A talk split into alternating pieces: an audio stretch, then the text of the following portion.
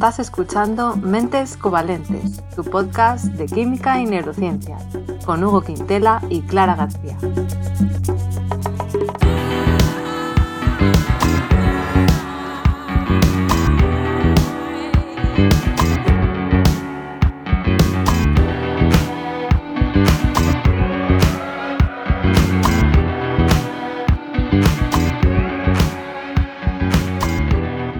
Bienvenidos al episodio 63, en el que vamos a hablar de la dieta cetogénica. Hola Hugo, ¿cómo estás?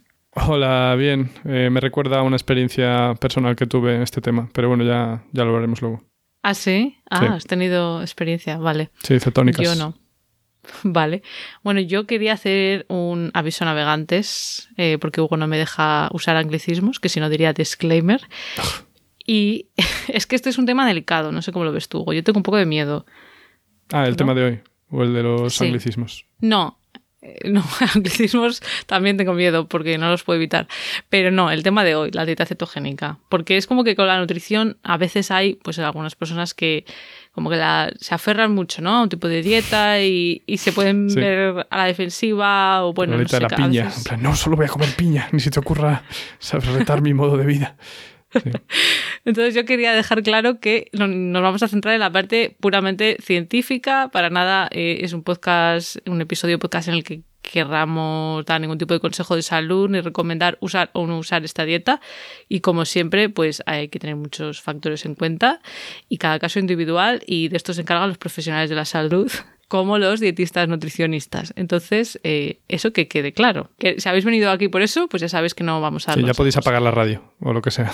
La radio, Exacto. Entonces, claro, a lo mejor los, los oyentes están pensando, vale, perfecto, pero si sois un podcast de química y neurociencia y no sois de nutrición y no vais, no vais a dar consejos, pues ¿por qué os metéis en estos jardines, no?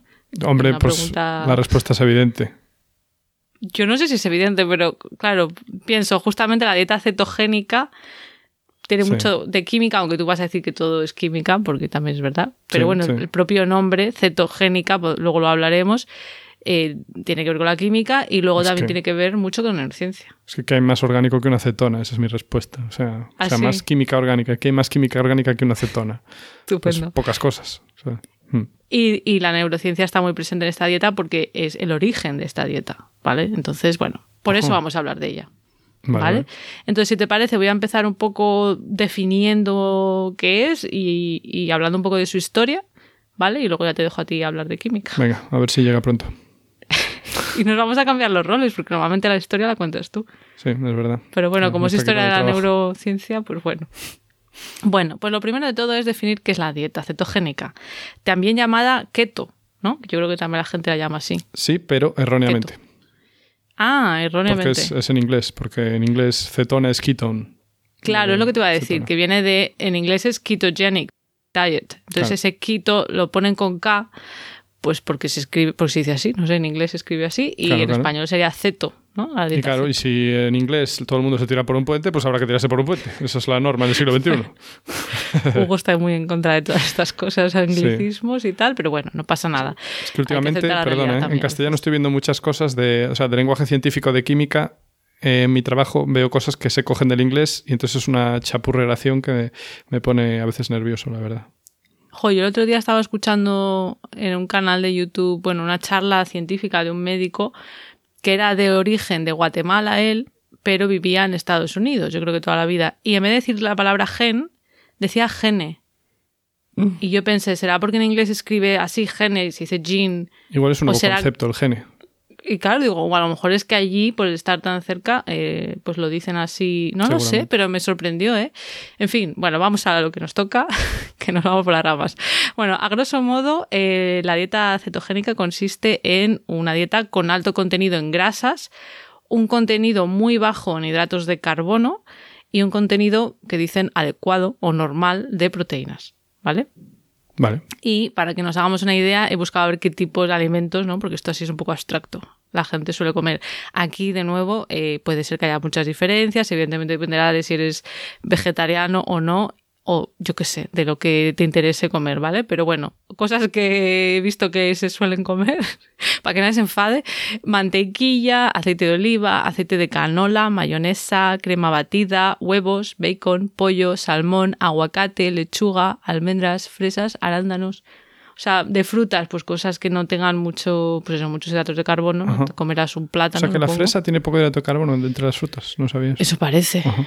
Y luego, pues la lechuga, pues parece que también tiene. Sí, mucho hidrato no le veo yo. sí. Y pues eso, coles y cosas así. Y bueno, el aguacate, pues es, es pura grasa, vamos. Ah, sí, grasa vaya. saludable, ¿no? Sí.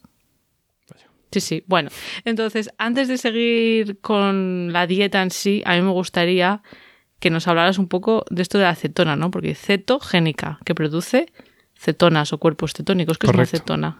Pues sí, pues la acetona es uno de los, eh, bueno, familias de compuestos más clásicas de la química orgánica y es una cosa muy sencilla, no es más que un carbono unido a un oxígeno por un doble enlace. Ya está. Esto ya lo dijimos muchas veces, Sí, lo hemos dicho pero alguna vez, pero bueno. tiene matices. Ajá. Porque si está, por ejemplo, si tú tienes un carbono unido a un doble enlace, pero ese carbono está al final de una cadena carbonada, va a querer decir que la otra cosa a la que esté enlazado el carbono va a ser a un hidrógeno. O sea, sería una cetona, entre comillas, terminal, y cuando tienes una cetona terminal, en realidad tienes un aldehído. Eso te iba a decir, es un aldehído que lo dijiste hace poco, eso. Sí, que que, es que como un grupo ácido, pero mm, sin, Sin- el oxígeno. Que huele bien, sin sí, es 1H. verdad. Sí, suelen oler muy bien. Entonces eso, una acetona Y- es un grupo carbonilo no terminal. Vale, o sea que si es terminal no es cetona, es aldehído. Es aldehído, vale, sí. sí. Vale, o sea que sería una molécula en que en algún lado tiene un carbono unido a un oxígeno con doble enlace, básicamente. Eso. Sí, y ojo, porque Ojo. Es que claro, hay que precisar, porque si tienes también otras cosas unidas a ese carbono distintas de dos carbonos, Ajá. ya no es una acetona. Porque si tienes. Un carbono unido por un doble enlace a un oxígeno, que estamos diciendo que sería en teoría una acetona, pero la otra cosa a la que está unido es, por ejemplo, 1H, ahí tendríamos un ácido, que no es una acetona. Vale. O sea que tendrías que tener al final un carbono unido por un doble enlace a un oxígeno y las otras dos cosas a las que tiene que estar enlazado tienen que ser otros carbonos. Vale. Ya está. Perfecto. Ahora Yo sí. creo que ha quedado claro. Bueno, pues así, a lo mejor hay gente que dice, mira, ahora ya entiendo por qué se llama así, dieta cetogénica. Que luego ya hablaremos más en detalle. Más entenderéis al final, sí. Claro. Bueno, va a ser un episodio largo, yo creo, porque hay muchas cosas que contar. Bueno, entonces, como decía, el tema del origen, ¿no? Que yo voy a, lo- a lo mío, Hmm. a la neurociencia. Bueno, pues eh, la cosa es que esta dieta se empezó a usar en la clínica eh, desde los años 20, ¿vale? 1920 más o menos, para controlar, sí, para controlar ataques epilépticos en pacientes con epilepsia, sobre todo en niños que no responden a medicación.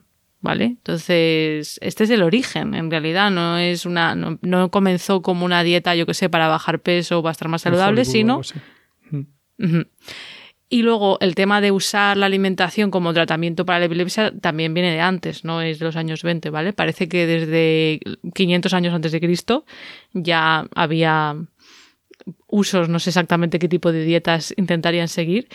Y luego también eh, el ayuno, pues también aparece en los tratados hipocráticos como una terapia efectiva para la epilepsia Toma. que eso es de esa época. O sea que el tema del ayuno, ¿vale? Que ahora explicaremos por qué, porque claro, puedes decir que tiene que ver, ¿no? Una dieta cetogénica con el ayuno. Pues sí que tiene que ver. Son listos. Sí. Y es que en el año 1911 se observó que una dieta baja en carbohidratos con alta proporción en grasas, lo que hoy entendemos como dieta cetogénica, eh, podía producir acetona y ácido beta hidrobutírico, de manera similar a lo que ocurre durante los ayunos prolongados. O sea, que sería como una manera de imitar un ayuno, pero comiendo, para producir estos, estos compuestos que entiendo que son cuerpos cetónicos, se llaman así, Sí, correcto. Bueno, y tienen no, cetonas. Lo de Oh. cuerpos cetónicos no es eh, vocabulario de química orgánica. Ah, Esto es- es de no sé quién será. Aquí se hablaría de cetonas, simplemente. Son cetonas, vale. Pues no sé por qué, lo, he- lo he leído mucho de cuerpos cetónicos. Oh, sí. vale. Eh, y entonces, un poco después, a principios de los años 20, el médico estadounidense Russell Wilder propuso que una dieta así de estas características que producía cetonas podría ser igual de efectiva que el ayuno en tratar la epilepsia. Entonces lo llamó así, cetogénica. Y ya no tenían que pasar hambre. Claro, pues sí, Exactamente, y además luego se ha visto que la restricción en calorías y líquidos que llevaría un ayuno no trae ningún beneficio adicional a, esto, ¿no?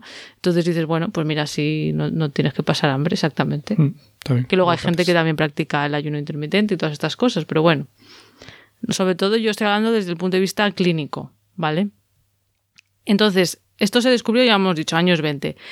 Pero eh, luego lo que pasó es que con la llegada de nuevos medicamentos anticonvulsivos se dejó de usar esta dieta, porque pues, supongo que dirían, pues mira, tenemos algo que, que lo soluciona, ¿no? Pues ya está hasta los años 90, que entonces ya pues fue cuando se volvió a hacer más popular, porque se publicaron pues una serie de informes mostrando pues sus efectos en síndromes epilépticos en niños que eran resistentes a medicación, entonces supongo que había más evidencia y dijeron, bueno, pues vamos a volverla a usar. Y eh, en general, pues ya hemos dicho que es una dieta alta en grasas, baja en carbohidratos, pero luego contaré más en detalle Mm, que, ¿no? Porque alto y bajo es muy relativo, o sea, hay que ir más al detalle. Pero me gustaría, Hugo, que nos contaras un poco, quizás, qué son las grasas desde un punto de vista químico, porque son las protagonistas ¿no? de esta dieta. Sí, son fundamentales para esto que estamos hablando. Bueno, del tema grasas ya hablamos un poquito en el jabón, en el capítulo del jabón, capítulo 60 eh, o por ahí. No me acuerdo. Y nada, las grasas son un tipo de lípidos, ¿vale? Que es una. Los lípidos, pues eso, son una familia de compuestos eh, que se pueden llamar grasientos, no, bueno, bastante hidrofóbicos, es decir, que se repelen ah. con el agua, que son muy apolares. Y se caracterizan por ser, o bueno, por tener partes grandes de esa molécula formadas por carbonos unidos a carbonos y unidas a hidrógeno, ¿vale? Eh, entonces, por eso no se llaman con el agua, porque son poco polares. Y si queréis más explicaciones sobre la polaridad, al capítulo de, los jabones, que la saliva está muy cara. En fin, y las grasas se forman cuando se une una glicerina, ¿vale? Que es un propanotriol. ¿Te acuerdas? Esto lo explicamos también en ese capítulo. Con lo de los jabones, ¿no? Sí. Y está unido a ácidos grasos, que los ácidos grasos, pues eso, eh, visualicemos el grupo ácido como CO, OH, o sea, carbono unido a un oxígeno por un doble enlace y luego a un OH, eso es un grupo ácido, pues esa cabeza ácida luego tiene una cola que no es más que una cadena de carbonos, carbonos que están unidos a otros carbonos sin ramificaciones generalmente. Así que es un carbono unido a otro carbono, otro carbono, otro carbono, otro carbono y el resto de enlaces que les hacen falta para completar los cuatro con hidrógenos. Vale. vale. Y algún doble enlace a veces. Y nada, por ejemplo, pues eso, el aceite de oliva está lleno de ácido oleico y luego tiene eh, pues otros ácidos parecidos en menores cantidades.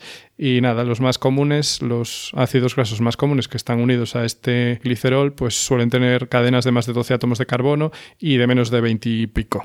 Vale, eso es lo más común. Cuando se une el grupo ácido a este triol, se forma un enlace éster, y al final, en vez de tener ese COH, lo que tenemos es COOR, donde R son esas cadenas largas de las que hablan los ácidos grasos. O sea, se une glicerol a los ácidos grasos pues por ese grupo ácido y por el grupo alcohol. Y entonces al final, esos son grasas. Vale. ¿Y qué pasa? Que las grasas tienen un gran poder energético. Es maravilloso. ¿Por qué? Pues porque tienen muchos átomos de carbono unidos bueno, pues a otros átomos de carbono y están poco oxidados. Hablamos de lo que es el estar oxidado ya en varios capítulos y no es solo perder electrones el oxidarse, sino que también es ganar oxígenos. Así que decimos que están poco oxidados eh, los, bueno, los ácidos grasos en este caso, porque eh, apenas tienen oxígenos. O sea, en toda esa cadena que os dije, solo tienes oxígenos en la cabeza ácida. El resto de los carbonos están por oxidar, porque no están unidos a ningún oxígeno. Entonces, tenemos que acordarnos que la respiración, el proceso metabólico de la respiración, consiste en oxidar cosas para al final generar CO2. O sea, unir el carbono a todos los oxígenos que podamos. Y como os digo, en un ácido grasa tenemos un montón de carbonos, ¿vale? Porque tenemos, por ejemplo, cadenas de 18 átomos de carbono.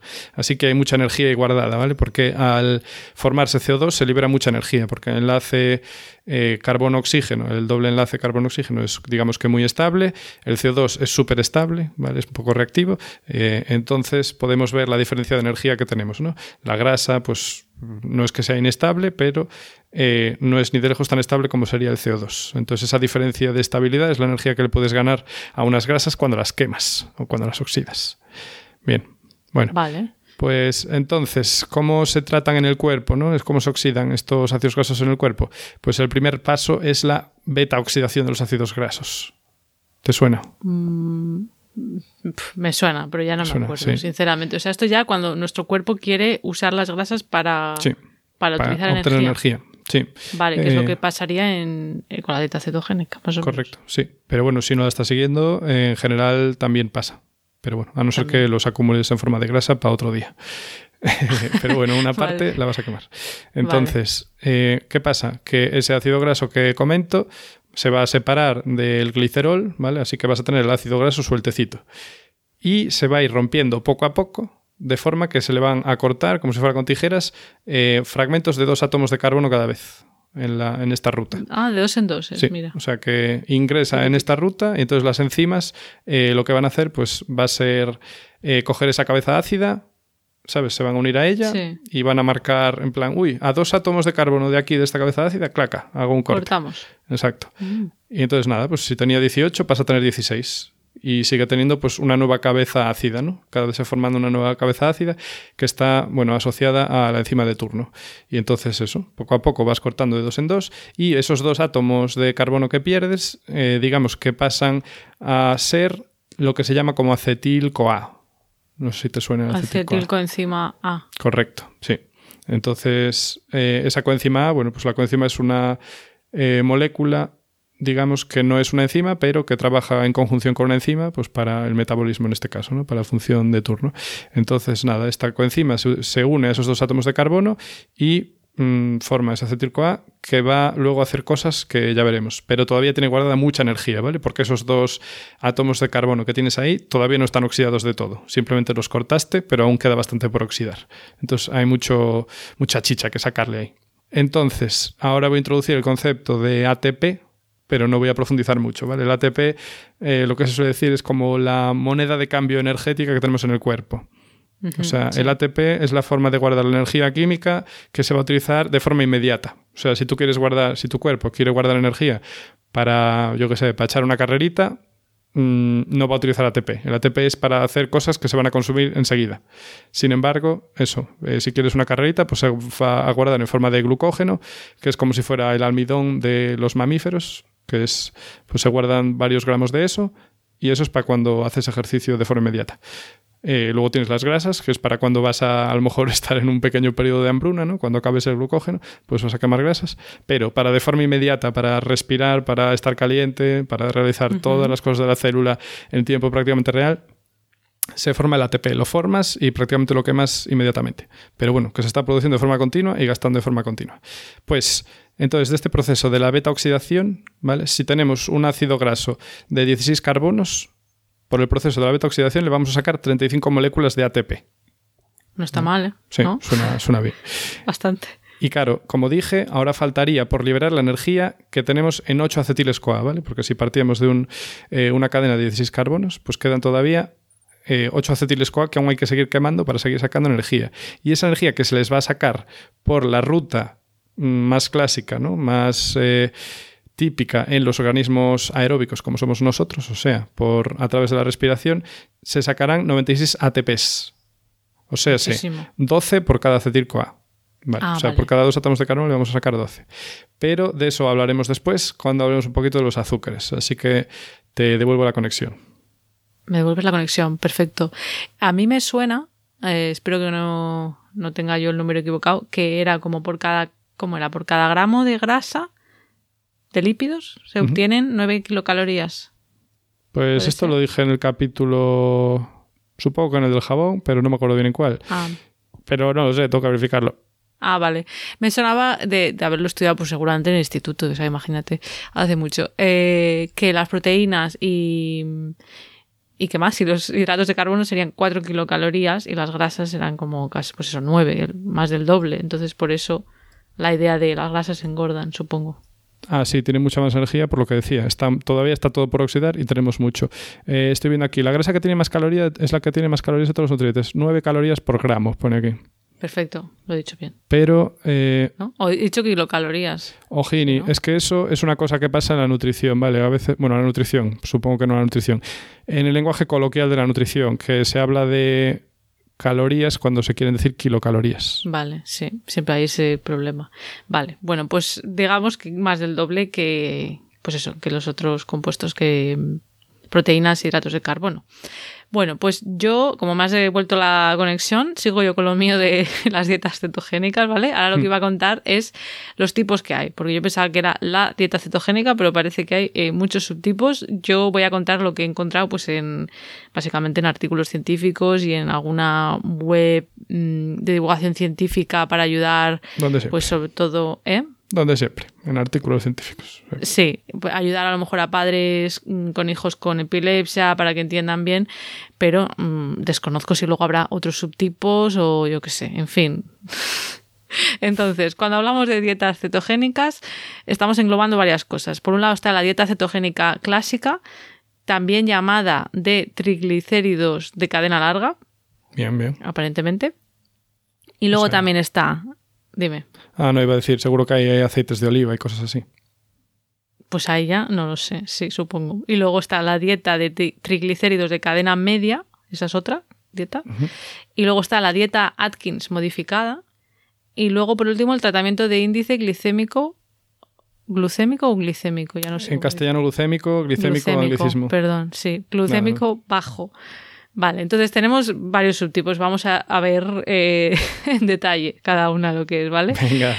Venga, a ver, la dieta cetogénica clásica incluiría aproximadamente, ¿vale? Un 90% de calorías provenientes de las grasas. O sea, un 90% es muchísimo. Pues la verdad, sí. O sea, muy difícil hacer eso. 6% de proteína y más o menos 4% de hidratos de carbono. ¿Vale? Y luego hablan de ratios. Lo que hacen es calcular el ratio entre gramos de grasa versus gramos de proteína más carbohidratos juntos, ¿vale? Entonces, dentro de la clásica, el ratio habitual sería 4-1. Por cada gramo combinado entre proteína y carbohidrato, 4 de, grasa, o sea, muchísimo. Mucha grasilla, sí. Sí, entonces parece que es el más efectivo en cuanto a epilepsia, pero también más difícil por, por la adherencia, porque imagínate una dieta con tanta grasa es muy difícil. Sobre todo en el mundo que vivimos. ¿Por qué lo dices? Por, ah, bueno, porque hay tantos ataques azucarados. o sea, hay tantos azúcares a disposición y que se te meten por los ojos. Pero vamos, que es súper difícil. No sé, yo no me lo imagino. Pero bueno, parece que se suele usar sobre todo con bebés y niños. Ah, bueno, que les puedes dar lo que quieras, básicamente, supongo. Y luego está también el ratio 3-1 que se suele usar en adolescentes o en niños que necesitan más cantidad de proteína o de hidratos de carbono por alguna razón, ¿vale? Que es un poquito, pues oye, menos difícil, pero bueno, aún así. Y em, por lo que he leído, esta dieta cetogénica clásica pues no es muy sabrosa, ¿no? no, es muy rica, es difícil de preparar y, es difícil de mantener, ¿vale? Entonces luego en los años 70 se investigó, o, perdón, se inventó la dieta cetogénica con triglicéridos de cadena media, que eso también se llama TCM en español o MCT en inglés, porque puede ser que a la gente le suene, que creo que también venden cosas de esas, no lo sé, ahí yo no he profundizado. Me suena de haberlo visto a alguna persona hablar de eso. Entonces, para que nos hagamos una idea, las fuentes naturales que tienen mayor concentración de, estos triglicéridos de cadena media serían, por ejemplo, el aceite de coco y el aceite de palma. el aceite de oliva, por lo que dices, es de cadena larga, ¿no? A ver, la verdad es que no sé cuál es el criterio para diferenciar, pero bueno, ah, claro, el oleico creo que tiene 18 carbonos y yo juzgué que eso sería cadena larga, la verdad. Pero bueno. la verdad es que mm, no me he puesto a mirar el aceite de coco, por ejemplo, cuántos tiene. Vamos a ver. ¿Quieres hacerlo en vivo y en directo? Sí. Porque nosotros seguimos aprendiendo con este podcast. Aunque ya lo sabemos casi todo, ¿eh? Sí, correcto. Como comentaba, el ácido oleico son 18. ¿Y cuál era la pregunta? ¿Qué hacía? El aceite de coco, por ejemplo. Ah, eh, ¿cómo se llama? Ácido coconuteico. No lo sé. 10, tiene 10. Vale, pues. 10 más la cabeza ácida, vamos. Vale. Bueno, pues parece ser que en estos hmm. TCM, estos triglicéridos de cadena media, en comparación con los de cadena larga, pues producen un, mayor efecto saciante.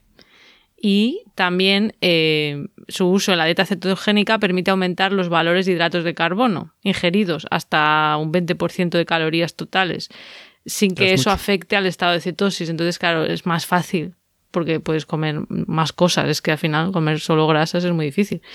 Así que bueno, parece ser que es más flexible también en cuanto a los ratios. Se calcula teniendo en cuenta el porcentaje de energía derivado de esos triglicéridos en vez de mm, estar pesando los alimentos, ¿vale? y parece que más o menos es entre un 30 y un 60% tendría que ser grasas y también hay evidencia clínica de que es igual de eficaz que la dieta cetogénica clásica y luego lo malo sería que está asociada a efectos secundarios gastrointestinales, por lo que he leído. Mm. Mm. Como hacer Y luego tenemos- caca líquida, pero- supongo. No lo Digo sé, yo. solo decía efectos ponía gastrointestinales sin, Vale. eh, sin profundizar. Vale, vale. ¿Qué tipo? y luego tenemos la dieta Atkins modificada, que parece ser que la Atkins original eh, se volvió popular, pero por pérdida de peso. Entonces eh, luego la modificaron para eh, otros temas, ¿no? Como esto de la epilepsia. Y en este caso, pues se usan alimentos parecidos a, la cetogénica clásica, pero tampoco hay que pesar los ingredientes de manera precisa, como la anterior. Y en general, según mis fuentes, de nuevo, eh, suele comprender entre aproximadamente un 65% de grasas, ¿vale? Me parece algo más razonable o, o fácil de conseguir. Un 30% de proteínas y un 5% de, de hidratos de carbono. Y tampoco tiene restricción de líquidos o de calorías, ¿vale? Y también hay evidencia clínica en este caso de que pueda, eh, puede ayudar a tratar a niños con epilepsia que no respondan a medicación. Y luego ya, por último, estaría la de eh, índice glucémico bajo, que esta se desarrolló en 2002, o sea que es relativamente reciente, ya no tanto, supongo. Según la edad que tengas. Claro. Me suena reciente, pero. Y en este caso se basa en la idea de que el efecto protector de la dieta cetogénica residiría en mantener unos niveles de glucosa estable. Supongo que es una hipótesis que hay ahí. Entonces es una dieta menos estricta, con pocos carbohidratos, evidentemente, porque sigue siendo cetogénica, pero sobre todo se centra en que esos carbohidratos tengan un bajo índice glucémico. Vale. ¿Vale? Eh, Que digo, digo carbohidratos, pero bueno, al final son azúcares, ¿no? Ah, sí, bueno, azúcar Que- es un término utilizado para los hidratos Es de como que se usan, se Sí. usa hidrato de carbono, carbohidrato, azúcares, todo es lo mismo. Sí. Eh, Vale. Y digo, y que si queréis referencias a esto, capítulo de entrevista a Héctor Sánchez. Ah, Número sí, sí. Desconocido ahora mismo en mi cabeza. Sí, tuvimos a Aitor Sánchez de mi dieta cogea y, y, de hecho tú le preguntaste algo del índice glucémico, Sí, exactamente. sí. Pero bueno, yo por si acaso tengo aquí eh, lo que significa, por si acaso, para explicarlo bien, Joder, espero que sea correcto. Eh, esto hace referencia a cuánto suben los niveles de glucosa en sangre después de comer. Y aquí hay muchas variables que afectan. Por ejemplo, cuánta fibra tiene un alimento. ¿Vale? De hecho, esto es algo que yo creo que Aitor explica, bueno, no sé, en muchos vídeos, en Casi sitios. también como nosotros. Eso, sí, sí. No, lo del tema del zumo, que el zumo, mm, pues tiene, ¿no? Es, que para es eso diferente. azúcar en sangre. Que no es lo mismo tomarte un zumo que, que la naranja con su fibra, ¿no? Por ejemplo.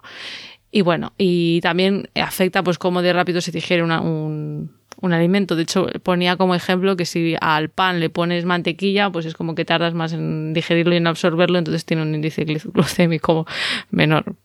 No sé si lo hace la gente que siga esta dieta. Y de nuevo, eh, se ha visto que puede ser efectiva como tratamiento antipiléptico en niños con epilepsia que no responde a la medicación. Supongo que si responden a la medicación, pues ya está, ¿no? Supongo, que se intenta. No sé si se puede dar como ayuda a mayores, la verdad que desconozco. Ya, eso pues puede ser también, sí, puede ser, no lo sé. Ahí ya. Así que bueno, mi resumen de todas estas dietas sería que vemos que hay diferentes dietas cetogénicas, todas con una eficacia similar, por lo que muestran los estudios en cuanto a efectos antiepilépticos, y lo que tienen en común es que llegan a producir cetosis, que sería un estado metabólico en el que el cuerpo puede utilizar grasas en vez de glucosa para obtener energía, que sería lo más habitual. Y con esto, pues te devuelvo la palabra, Hugo, porque creo que nos vas a hablar de los hidratos de carbono, que sería lo que estamos diciendo que sería lo más habitual ¿no? en nuestro Correcto, cuerpo. sí. Qué bien montado, caray. Bueno, pues sí. eh, hablamos entonces de que las grasas van por esa ruta de la beta oxidación, pero ¿qué pasa con los azúcares? Bueno, pues vamos a mirar el caso de la glucosa, que es el más típico y la verdad es que funciona para otros azúcares simples. Vale, recordemos que la glucosa pues es una cadena cortita de seis átomos de carbono que está parcialmente oxidada, o sea, en ella se combina alguna cetona o aldehído con muchos alcoholes, o sea, muchos OHs.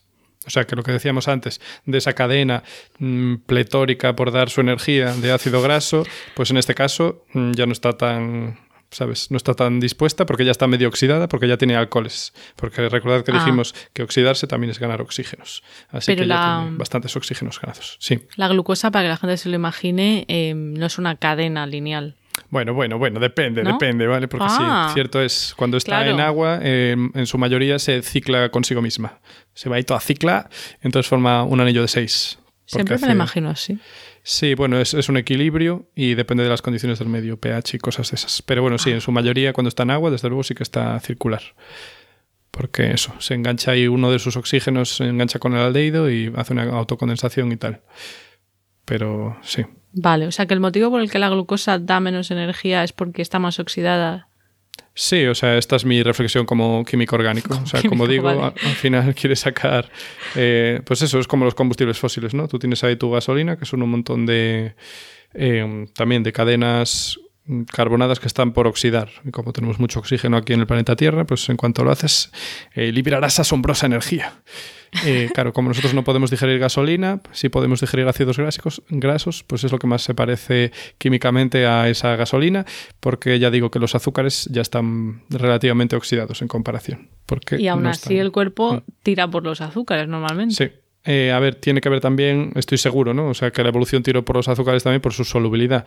Porque intenta tú disolver aceite de oliva en agua para luego tratarlo en tu cuerpo, ¿sabes? Pues no, eh, no se disuelve bien. Y entonces entiendo que los azúcares pues, se utilizan mucho más porque están mucho más disponibles, porque son hidrosolubles, porque tienen muchos alcoholes y los alcoholes se llevan muy bien con el agua.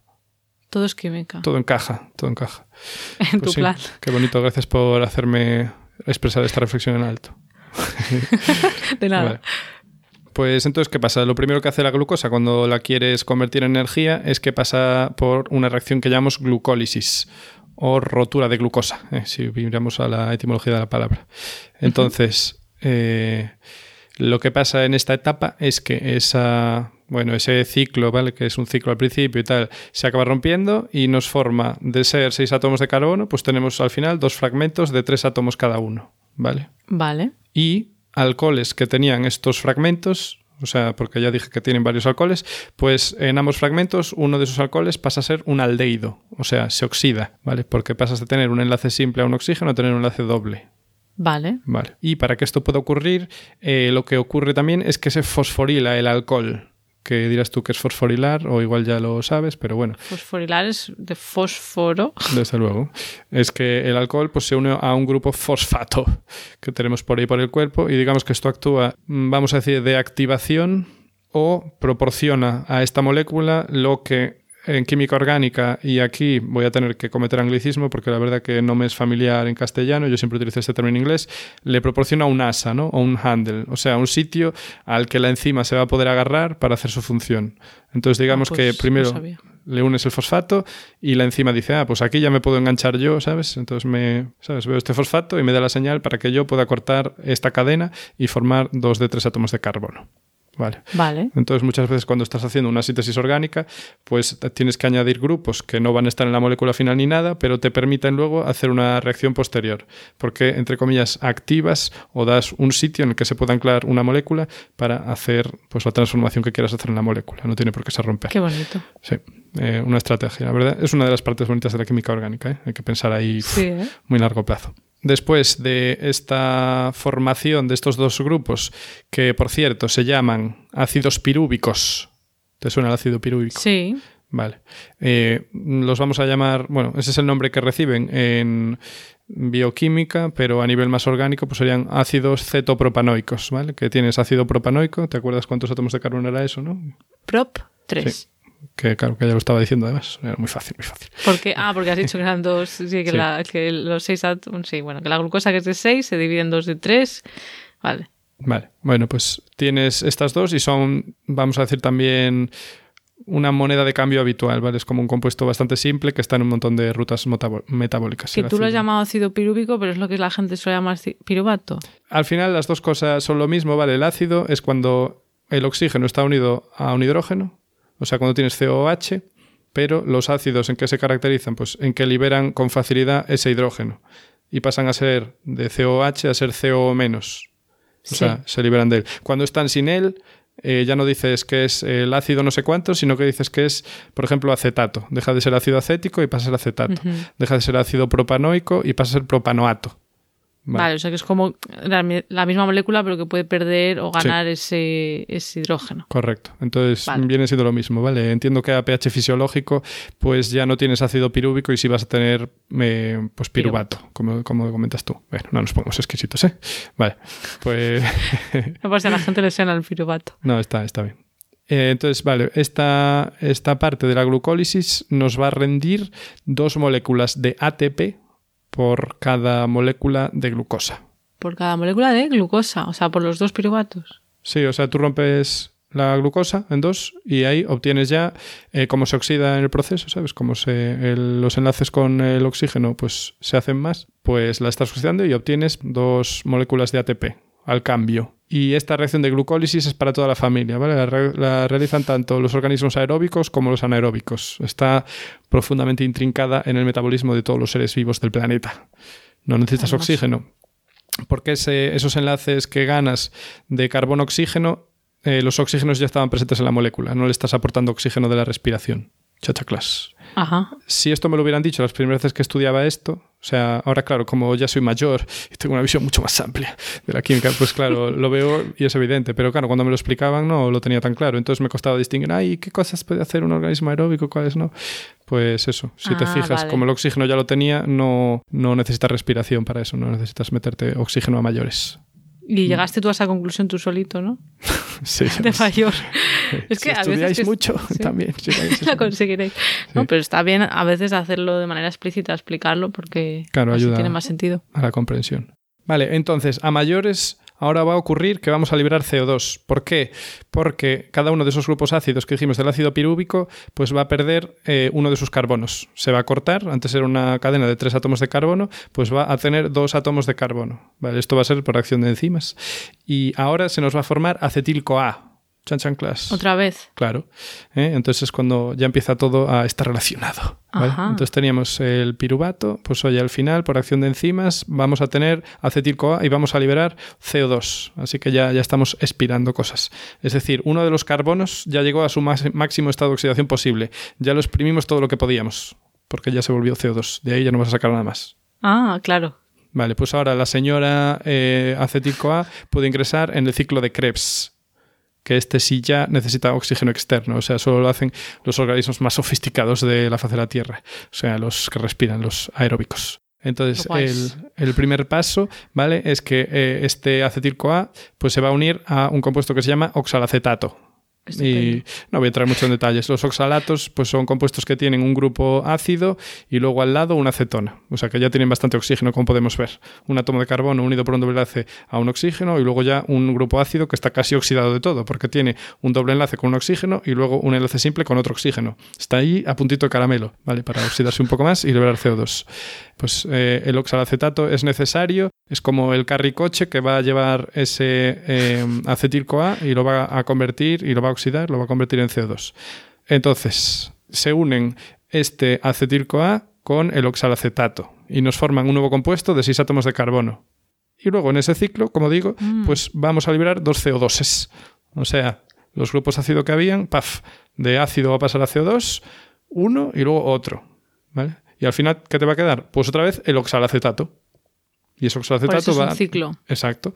Va a repetir el ciclo. Se va a unir a un nuevo acetil-CoA que vas obteniendo de una glucólisis y así continuamente. Esto. Y así es como A ver, la gente que haya estudiado el ciclo de Krebs en biología, no me acuerdo si se mm. estudia en bachillerato o cuándo, eh, les sonará. Los que, y seguro que dirán, ay, mira qué bien, lo entiendo, ¿no? O, me ayuda a verlo de otra manera, o si lo están estudiando ahora mismo. Los que no, pues yo os animo a que busquéis en vuestro motor de búsqueda preferido em, ciclo de Krebs, por ejemplo, para que veáis la imagen, porque es que son cosas que yo creo que si no ves, no sé, las moléculas es mucho más difícil imaginárselo. Es verdad. Si estáis muy interesados, a lo mejor os sirve con la explicación. Este es el resumen resumido, ¿vale? Al final, si me lo hubieran explicado así también, hubiera sido más afortunado. Hubiera sido un adolescente menos confuso. Pues ahí, lo lleváis vosotros. ¿Esto qué quiere decir? Pues que si no hay oxalacetato, no hay ciclo de Krebs. Si no hay ciclo de Krebs, no vas a poder oxidar tu molécula de acetil-CoA, ni siquiera tu ácido graso, eh, para sacar la máxima potencia a través de este mecanismo. ¿vale? O sea que es súper importante el oxalacetato. Pero, pero, si eres lo bastante aguda, también dirás, pero Hugo, si es un ciclo y en el ciclo el oxalacetato no se consume, entonces, ¿por qué necesito estar generándolo? O sea, ¿sabes? Ah, Podría tener que- una molécula mm, y ya me va para siempre. Claro, pero eso, eso sería ser un poco ingenua, Clara, Eh, porque, Claro. porque estamos hablando de organismos. Los organismos son muy complejos, la bioquímica es súper compleja y ¿qué pasa? Que el oxalacetato no está ahí solo para ti, para que hagas tu ciclo de Krebs, sino que tiene muchas más funciones y una de ellas, efectivamente, pues es para la síntesis de proteínas eh, o bueno, de Ah. aminoácidos que luego van a dar proteínas. Entonces, a través del oxalacetato también se forma el aspartato, que luego va a dar génesis a otros aminoácidos. Y también vale para la reacción de gluconeogénesis, que es la formación de nuevos azúcares, que los azúcares no tienen solo eh, función de energética. Vamos, podemos pensar de nuevo como en el petróleo, ¿sabes? El petróleo, sí, la mayoría se quema para energía, pero bien que lo usas para plásticos, bien que lo usas para un montón de cosas, ¿vale? Para fu- Claro. función estructural, que nos decían cuando éramos jóvenes. Bueno, Sí. pues los azúcares también. Así que una parte va a irse a funciones estructurales, o sea, para hacer azúcares que van a formar parte de estructuras complejas. Yo en eso no me voy a meter. Vale. Vale, ah, pues eh, me gusta esto de, sí, de imaginárselo en un organismo viviente, porque a veces cuando lo, lo estudias en tu librito, ¿no? Y dices, ah, mira qué bonito ciclo, pero esto es más complicado. Claro, claro, es que esto todo vale para todo. Entonces es una cosa Claro. súper compleja, súper dinámica. Y entonces, ¿qué, Sí. qué, qué pasa con el oxalacetato? ¿Cómo lo conseguimos? Bueno, pues Clara, al final la mayoría de este oxalacetato proviene de eh, la degradación de eh, carbohidratos. Entonces, pues eso, si no te llegan carbohidratos, no vas a, a tener oxalacetato y no te va a permitir realizar el ciclo de Krebs. Así que no vas a poder consumir por este mecanismo esos eh, acetiles CoA que salieron de tu, de tu grasa, de la grasa que te comiste. O sea Así que, que, es- vale. Sí, siempre hace falta un poquito de hidratos de carbono, al menos. Correcto. Entonces, nada, luego eh, te vuelvo a dar paso y luego ya veremos la resolución de toda esta situación extraña. Luego ya veremos, vale. Me gusta. Vale, pues yo, ahora que ya hemos entendido un poco, pues, cómo se utiliza energía de las grasas, de los azúcares, y yo he contado, pues eso, qué, qué tipos de, ¿no? de dietas cetogénicas hay, ahora lo que querría explicar es un poco cómo funciona esta dieta cetogénica, pero muy brevemente, porque te voy a dar luego paso a ti súper rápido. Y luego hablaré ya de epilepsia, porque ahí ya me detendré más. Entonces, bueno, esta combinación que vemos que en estas dietas cetogénicas de mucha grasa, poco hidratos de carbono, lo que hace es que cambia la manera en la que nuestro cuerpo usa la energía, porque de normal la mayor parte de la energía que utilizan nuestras células en nuestro cuerpo pues proviene de la glucosa. Pero cuando no queda glucosa en nuestro cuerpo, hay muy poca, pues eh, nuestro cuerpo se vuelve muy creativo y pues no le queda otra que usar ácidos grasos como fuente de energía. Entonces, en el hígado, la grasa se convierte ácidos grasos, que tú ya has contado cómo, y eh, cuerpos cetónicos. Entonces, cuando hay altos niveles de cuerpos cetónicos en sangre, es lo que llamamos cetosis, que es lo que se consigue con estas dietas. Entonces, creo que tú nos vas a hablar de la cetosis o de la ruta cetogen- cetónica, perdón. Sí, aquí es donde voy a hablar que yo, por cierto, cuando era pequeño experimenté una vez, bueno, la cetosis la tiene todo el mundo hasta cierto grado y no tiene problema, pero, bueno, yo era bastante pequeño, así que tampoco sé qué era lo que tenía exactamente, pero creo que yo tuve cetoacidosis. Ah, ¿y eso qué es? Pues esto por lo que vi es cuando tienes exceso de cetonas en el cuerpo, eh, que puede ser normal si estás en ayuno o estás utilizando la dieta cetogénica, pero eh, cuando tienes un exceso más grande viene acompañada también de un pH más ácido y, y yo vomitaba. Y me acuerdo que me medían el pH de, creo que de la orina y la cantidad de cuerpos cetónicos tenía muchos. Y esto es típico en la diabetes tipo 1. Eh, y yo, no, que yo sepa, yo no tengo diabetes tipo 1. Eh, y nada, estoy hablando Ah. desde bastante... No, no, o sea, no la tengo. Que yo sepa. Eh, Yo no me ya, ya, ya. Pero entonces, que ¿pero Sí. te pasó en plan un par de días o muchos Sí, sí, fue meses, pues, o- de pequeño me puse a vomitar y no, no podía comer nada sólido y me miraron, me miraron esto de las cetonas y el pH y si mal no recuerdo lo tenía ácido y también tenía muchos cuerpos cetónicos y tardé igual una semana en estar bien otra vez. Eh, desconozco. por qué, claro. Sí, nunca, nunca me dijeron este misterio que, me había pasado, pero Ah. no me hizo mucha gracia. Recuerdo ir corriendo ahí. por el pasillo en plan intentando no vomitar. hasta Ay, pobre. ¿Y te, te enteraste tú de todo esto o de mayor te lo han contado tus padres de, ah, es que tenías... Claro, dije que era pequeño, tan pequeño no Ah. sería como para acordarme de esto, pero, Ya, pero para- tenía menos de 12 años seguro. Yo creo que igual tenía 10 años. Tú te así. quedaste con que tenías cuerpos cetónicos, jolines. Pues de las cetonas sí, sí me acuerdo y no me preguntes por qué. Supongo que me llamó la atención. En plan, ¿cómo que tengo, sabes, laca, bueno, lo que quita la laca de las uñas en el cuerpo? ¿Qué lo La puede ser? cetona, sí. Claro, sí, creo que me llamó la atención por eso. En fin, pues vamos al kit de la cuestión, ¿vale? No consumimos azúcares o consumimos muy pocos azúcares cuando tenemos este tipo de dieta y eso quiere decir que no vamos a tener suficiente ácido, bueno, oxaloacetato, no vamos a tener suficiente para realizar el ciclo de Krebs de forma eficiente, ¿vale? Entonces va a pasar que ese acetil-CoA que está ahí pendiente de ser quemado para darnos energía, pues no, no vamos a poder quemarlo por esa vía y como dices, el cuerpo se va a poner creativo y entonces después de la oxidación beta que nos libera ese, esos acetiles CoAs, ¿eh? Eh, pues va a necesitar buscar una forma nueva de, de, ser quemados. ¿vale? Y entonces aquí entra esta nueva posibilidad catabólica, que por cierto no hablamos de... Eh, el metabolismo es como las reacciones químicas que reacciona el cuerpo y el catabolismo consiste en quemar cosas, digamos entre comillas, o sea, de cosas complejas hacer cosas simples y sacar energía y el anabolismo es lo contrario, de cosas simples hacer cosas complejas y construir. Pues eso. Exacto sí, gasolina lo has dicho. o construir edificios. Vale. Bueno, pues entonces esta nueva posibilidad catabólica, de la que aún no hablamos en concreto, eh, consiste en que coges el acetil-CoA, ¿vale? Y en vez de transformarlo uniéndolo al oxaloacetato, lo fusionas con otro acetil-CoA. Como, ah. ¿sabes? Como Son Goku y Vegeta. En fin.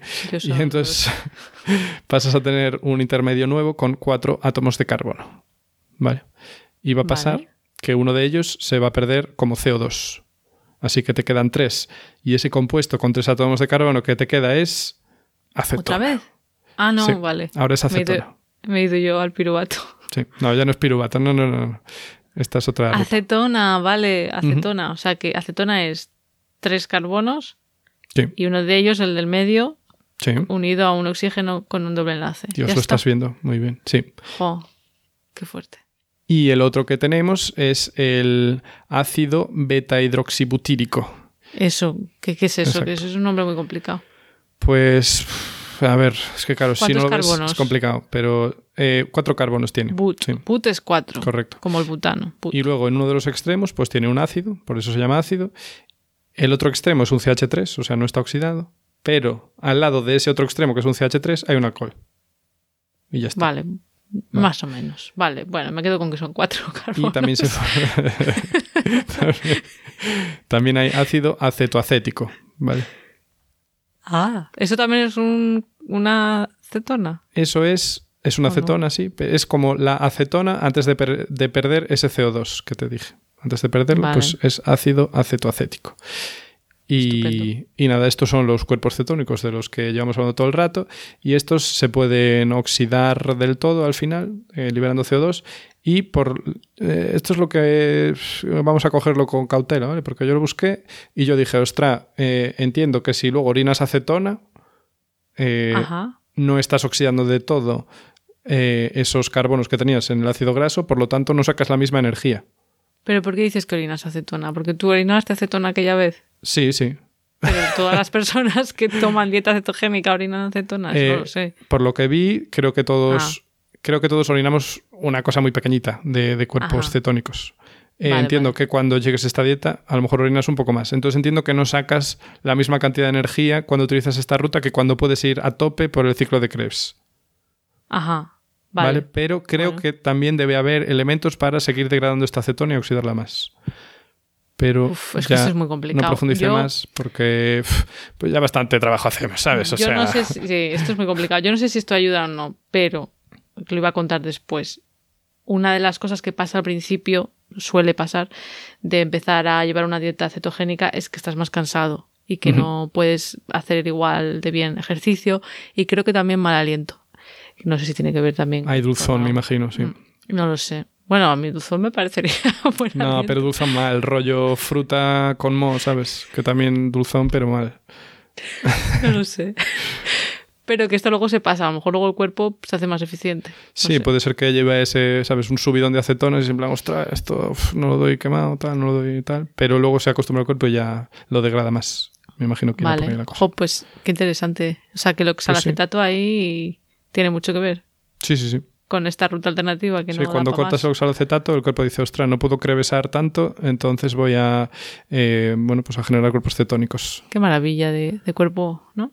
No está nada mal, es, bonito, es, bonito. ¡Ay! ¿Qué? ¡Ay, qué bien! vale, ¿qué ha pasado? y nada, te devuelvo la conexión. Vale, estupendo. Pues muchas gracias por explicarnos todo. Yo creo que cada vez ya nos queda más claro. Aunque no nos imaginemos todos los pasos porque es muy difícil, pero yo creo que nos lo vamos entendiendo. Yo quería hablar de la epilepsia porque estamos hablando de que la dieta cetogénica se creó para tratar la epilepsia, eh, así que creo que pues mm, no está de más hablar brevemente de lo que es, porque a lo mejor a la gente le suena un poco, pero bueno, a lo mejor no tienen todo claro. Entonces, bueno, es un trastorno del sistema nervioso central en el que la actividad cerebral se altera lo que provoca convulsiones o periodos de comportamiento y sensaciones inusuales y a veces hasta pérdida de conciencia. Entonces, los síntomas de las convulsiones pueden variar mucho. Hay personas pues que simplemente se quedan como con la mirada fija por unos segundos y luego hay gente pues que realmente puedes ver que le está dando un ataque, ¿no? Porque se mueven pues repetidamente, brazos, piernas, etcétera. Entonces, si te da una vez, un ataque de estos no es suficiente para que te diagnostiquen epilepsia. Es necesario que te ocurra al menos dos veces, ¿vale? Dos convulsiones de estas, sin un desencadenante eh, ¿Convulsiones o no convulsiones? O sea, pueden ser lo que estabas comentando. Es que, creo que lo llaman convulsión a todo, aunque en un lenguaje popular, digamos, normal del día a día, yo visualizo una convulsión como algo que te mueves tú, ¿no? Por lo que, veo, es que claro, en inglés lo llaman de una manera muy concreta que además es súper difícil de pronunciar y yo no voy a saber decirlo, pero es seizure. Seizure se escribe. Y yo creo que en español, claro, la traducción convulsión a lo mejor da una idea equivocada, pero básicamente tu cerebro en ese momento está teniendo una actividad que se puede medir con electroencefalografía alterada. Entonces, ya sea que te muevas o no, claro, supongo que si te mueves es más fácil que alguien te vea que te está pasando algo que si estás con la mirada fija un rato. ¿No? Pero bueno, si te ocurre al menos dos veces sin que haya algo que se sepa que lo ha desencadenado, ¿vale? Yo qué sé, ah, me estoy imaginando pues, algún tipo de droga, sí. Eh, con una diferencia de al menos 24 horas, ¿sabes? Si son dos seguidas, pues en, un rato no, no, no, cuenta, pues ahí es cuando se puede diagnosticar epilepsia, ¿vale? Vale. Y luego, en cuanto al tratamiento, pues eh, se utilizan medicamentos que pueden controlar las convulsiones. En la mayoría de personas suele funcionar. Y luego, pues hay personas que requieren tratamiento de por vida para controlar estas convulsiones. Eh, hay otras personas que le van desapareciendo con el tiempo. Hay veces incluso que se recurre a cirugía. Y luego, pues en niños, cuando son. Porque hay gente que la desarrolla de adulto, que no la ha pasado nunca y de adulto tiene su primera. algún caso, pues, Sí, yo también crisis epiléptica, pero luego hay gente que de niño tenían epilepsia y luego ya mm, dejan de tener estas convulsiones de adultos. O sea que, bueno, todo esto puede ocurrir. Entonces, ahora que ya sabemos un poco lo que es la epilepsia y la dieta cetogénica, la pregunta del millón sería cómo puede ser que la dieta cetogénica ayude a controlar estas convulsiones. Sobre todo ya vemos que se utiliza más en niños con epilepsia, ¿vale? Yo creo que esa es la pregunta, no, sé si estás... Sí, sí, a mí me tiene intrigado. Bueno, pues la, respuesta, En el próximo capítulo. ¿Te imaginas? No, la respuesta corta es que no está claro. Pero vamos a ver, vamos a ver. Ni idea, venga, chao. Ni idea no, pero no se sabe con seguridad. Eh, pero vamos a ver un poco más en detalle algunas de las hipótesis. Así ya te adelanto, antes de entrar en detalle, que parece ser que es una mezcla de varias cosas, entre ellas, evidentemente, el metabolismo, algo que ocurre en el metabolismo del cerebro que es anormal, los neurotransmisores que pueden cambiar, estrés oxidativo y canales iónicos. Y ahora ya voy en detalle, ¿vale? Entonces, luego, para empezar, hay evidencia que sugiere que los cuerpos cetónicos en sí mismos serían neuroprotectores, o sea, pueden conferir protección a las neuronas, lo cual pues siempre está muy bien, ¿no? Pero además, algunos estudios sugieren que la dieta cetogénica puede alterar los niveles de varios neurotransmisores, como norepinefrina, dopamina, que nos sonará, GABA, que hablamos en su día del GABA, eh, en el episodio de las benzodiazepinas. Benzodiazepinas. Y en general lo que pasa es que se favorecen los inhibitorios, ¿vale? Los, los neurotransmisores que reducen la excitabilidad de las neuronas, porque en un ataque epiléptico hay una actividad anormal, o sea, demasiada actividad neuronal. Entonces, eh, esta dieta cetogénica ayudaría como a frenar un poquito, ¿vale? Y luego, además de estos neurotransmisores, eh, otras moléculas menos conocidas, por lo menos a mí me suenan menos, como la galanina y la agmatina, perdón, que parece que tienen funciones anticonvulsivas. ¿A ti te suenan? No, no, no, no. Vale, a mí No. tampoco. Parece que a esta una. edad ya es difícil sorprenderme, Clara. Sí, ¿eh? pues mira, eh, yo creo que no se sabe tanto como de otros, pues de los neurotransmisores clásicos. Creo que la agmatina decían que podía ser un neurotransmisor, bueno, en fin. Pero eso, que tienen actividad anticonvulsiva y otras funciones, pero bueno, ya solo eso es interesante para la epilepsia. Luego he mencionado antes el tema del estrés oxidativo. ¿Vale? Se cree que la dieta cetogénica podría proteger al ADN de nuestras mitocondrias, que las mitocondrias son unos orgánulos, que es orgánulos sería como pues nuestros órganos del cuerpo, pero para células, ¿no? Que se suele llamar las, ¿cómo se llama? Las factorías, o no sé qué, de energía. Estoy harto, las centrales energéticas. Eso. Llevo escuchando desde que tenía 10 años. Maldita sea, buscando una nueva metáfora. ya. Bueno, pues se produce energía ahí. Se obtiene energía, ¿vale? Eh, Entonces, digamos que eso, que la dieta cetogénica ayudaría a proteger al ADN de esas mitocondrias de las especies reactivas de oxígeno, de las cuales hemos hablado alguna vez. Que como es una... Perdón. eh, sí, de ahí. es donde pasa el ciclo de Krebs dentro de Claro, la mitocondria. exacto. que es que todo esto que ha contado Hugo antes pasa ahí, en las mitocondrias. Entonces, Solo el ciclo de Krebs. vale, no todo lo anterior. Sí. La beta oxidación no y tampoco la glucólisis. Estupendo. Pues el ciclo de Krebs eh, pasa ahí. Entonces, bueno, todas esas especies reactivas de oxígeno que se producen ahí, que se producirían más que en otros sitios, pues podrían estar protegidas por la dieta cetogénica. ¿Y cómo? Me preguntarás. Pues a- aumentando los niveles de glutatión, que es un antioxidante. No sé si, si os sonará, porque no, no tiene por qué, ¿no? Pero bueno, es una molécula con grupos tiol. Que tiol, lo dijimos hace poquito en el episodio del cobre, si no recuerdo mal, tiene átomos de azufre. ¿Vale? Y esto pues ayuda a que... Hugo, ayúdame, ¿a qué ayuda? Eh, que sean- aquel- es- tiene efecto antioxidante, ¿no? Sí, como que se sacrifica y captura radicales libres, Correcto. ¿no? Exacto, Sí, se porque sacrifica. forma puentes de sulfuro y los puentes de sulfuro se rompen y forman ahí, bueno, sí, neutralizan radicales libres. Vale, pues eso que en su día lo explicamos hace bien poquito lo del cobre, pues algo parecido, ¿vale? Entonces, eh, esta propiedad antioxidante en un órgano como el cerebro que consume tanta energía, pues sería especialmente importante y parece ser que la dieta cetogénica ayudaría a ello. Y luego ya por último, otra de las cosas que se cree que puede pasar en estas condiciones de cetosis es que se abren los canales de potasio que tienen que ver con el ATP, pero ya no iba a entrar en tanto detalle. Creo, es que no me lo he apuntado ya porque pensé para está qué. bien, y me tengo que ir a casa, di que sí. Pero creo que era que hay menos ATP y entonces son sensibles al ATP y entonces se abren y lo que pasa con los canales de potasio es que ayudan a que se despolarice la membrana de las neuronas. Y eso lo que significa, que alguna vez hemos hablado de ello, es que se reduce su excitabilidad.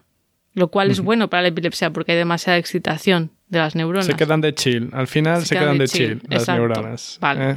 Entonces, esta parece ser un poco la explicación todo esto y seguramente que más cosas que, que no se saben o que en este artículo de revisión que yo he mirado pues no lo han incluido, ¿vale? Pero bueno, hay muchas hipótesis.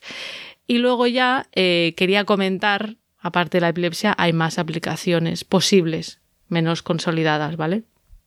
Porque, ese, como hemos dicho, se empezó para tratar la epilepsia, pero también podría usarse como tratamiento en personas obesas con diabetes tipo 2 y como tratamiento adyuvante en algunas terapias contra el cáncer o contra algunos tipos de cáncer, porque al final el cáncer, bueno, engloba muchos ¿Qué era esto de adyuvante? Que hace mucho que no lo oigo. pues gracias por tu pregunta, porque lo quería aclarar. Adyuvante sería que ayuda a que se haga su efecto. Ajá. O sea, adyuvante es lo mismo que ayudante. Mm, Pues más o menos. No, no sé si exactamente, no sé la etimología. Lo quería resaltar porque eh, eso ayuda a que una terapia haga su efecto, pero no me gustaría que nadie piense, ah, vale, pues no hace falta tratamiento contra el cáncer, eh, lo dejo y me pongo a hacer una dieta. A beber cetogénica". lejía, venga. Claro, Sí. es que quiero decir que estas cosas pasan, ¿eh, Hugo? Poca broma. Ya, ya, bueno. Esto es muy serio.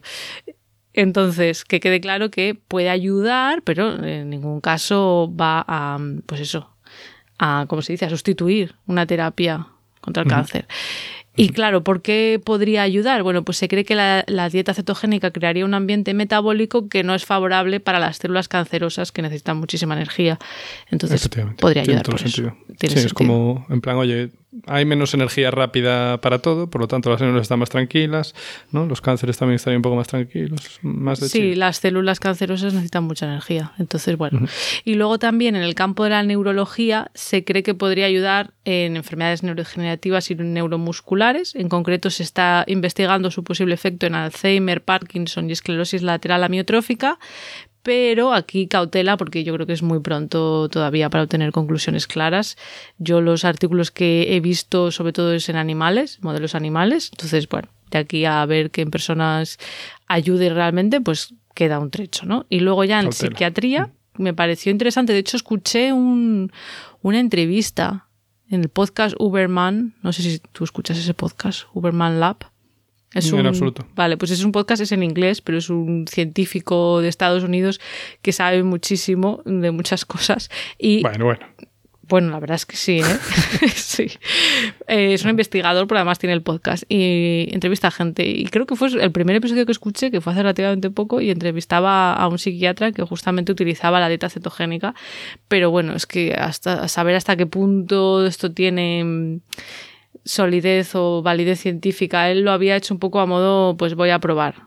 Y él había visto algún resultado. Pero bueno, yo mirando estudios y mirando, pues eso, papers de revisión y tal, sí que parece que hay algún estudio que sugiere que la dieta cetogénica podría ayudar a personas con esquizofrenia, trastorno bipolar y depresión, pero hace falta estudios más robustos, porque lo- por lo menos los que yo he visto no había grupo control, hace falta ensayos clínicos bien hechos. Esto de momento es, bueno, preliminar. Que bien hiciste los deberes hoy, la Muchos deberes, me ha, me ha llevado lo suyo. y ya lo último, para terminar, efectos secundarios, porque no nos gustaría solo hablar de las cosas buenas. Más allá de los posibles beneficios, pues hay que pensar efectos secundarios. Y a corto plazo, lo que he dicho antes, pues puede haber fatiga, dolor de cabeza, mareos, náuseas, estreñimiento, baja tolerancia al ejercicio. Eh, tolerancia, pues no sé, pues supongo que estás muy cansado, ¿no? O que no, no te sienta sí, bien. yo creo- es que es eso, no, no tienes disponibilidad tan rápida de energía. Yo entiendo, Claro. claro. pero esto se suele pasar en los pocos días o semanas, cuando el cuerpo pues, se ajusta a este nuevo estado de cetosis. Pero ya más a largo plazo, pues puede haber cosas, puede, no quiere decir que a todo el mundo le vaya a pasar, evidentemente, de nuevo, cautela, pero puede haber cosas como piedras en los riñones, esteaosis hepática, no sé si lo he dicho bien, esteao, no, hepática, que bueno, que es lo que se conoce también como hígado graso, deficiencia en vitaminas, claro, sobre todo si no comes casi, yo que sé, verduras, y- o fruta, pero bueno, hay gente que luego toma suplementos, ¿no? No sé. Hipoproteinemia, que serían bajos niveles de proteína, y hasta ahí Mm. es lo que he visto yo. Así que, pues eso, como siempre, mm, esto es información científica, luego ya, si alguien, por lo que sea, quisiera, pues no sé, unirse a esta dieta, que lo haga bajo supervisión de un profesional cualificado. Sería mi recomendación. Dios, es que, que consecuente, es que es increíble. Y yo, ya a nivel ya personal, puedo decir que nunca lo he probado. Ya está. Eh, yo, no. sí, yo creo que, insisto en que yo creo que ya sufrí cetosis. ¿Tus, tus padres te dieron mucha crema de esa batida o lo que sea durante unos días. Te No comiste pasteles. idea. No, pa- Yo no recuerdo haber llevado una dieta. Me, me acuerdo de haber pensado en plan, ay, pero ¿Qué no entiendo, pasó? ¿por qué empezó esto? No lo entiendo. Ya tenía una mentalidad un poco científica. Qué bonito, el pequeño Hugo. Nunca se sabrá. Bueno, Sí. pues yo creo que hasta aquí el episodio de hoy, Hugo. ¿Tú qué crees? Pues lo que lleva siendo ahora, también te digo. Sí, pero ha sido largo, ¿eh? Pero bueno, esperamos que os haya parecido interesante a los que os guste más los detalles científicos. No dijimos una cosa, que esto venía por sugerencia de oyente. Ya, eso no lo hemos dicho. Lo que pasa es que yo no me fui al mensaje original del oyente, entonces no sé exactamente qué pidió. Pero yo quería recordar que era más Dijo, o "Oye, a ver menos... si podéis hablar, no sé, de la vainilla. Y no sé. Bueno, no, dijo o sea, dijo algo de cetosis Cuerpos y tal. cetónicos, Yo creo que sí que nos preguntó alguien por esto, pero no. Es que ya llovió, pero es hace que mucho. Es difícil. O sea, os escuchamos, de verdad que os escuchamos, pero es difícil, ¿vale? Pero mirad, Sí, mirad, lo hacemos. Es difícil a veces. Bueno, este tema a mí me asustaba un poco por- porque me parece muy complicado, ¿eh? Y como ves, pues hemos eh, sí, ido a los detalles. Pero sí, a veces, pues oye, si nos sugerís algo que cuadra. Tiene que ser un poco de las dos cosas, ¿no? Química, neurociencia. Y ya lo voy a enlazar con deciros que nos podéis, sugerir temas o decirnos pues qué es lo que os gusta del podcast o desde dónde nos escucháis. Nos podéis dejar un mensaje de voz de voz de 30 segundos o así al número más 44 075 10 271 772. ¿vale? Eh, ahí nos dejáis vuestro mensaje y os ponemos eh, compartir con todos los oyentes para daros vuestro minutito de gloria. Y como siempre, la información eh, estará ahí con todas las notas en la web de Podcastidae, la red de podcast a la que pertenecemos. La web es podcastidae.com y si queréis apoyarnos, pues le podéis dar al botón de suscribirse de vuestro reproductor preferido, darle a me gusta, dejarnos comentarios que también los leemos e intentamos contestaros. Y para estar al tanto de todas las novedades, podéis seguirnos en redes. En Twitter estamos como arroba cobalmentes y en Instagram y Facebook como mentes covalentes. Hasta la próxima. Adiós.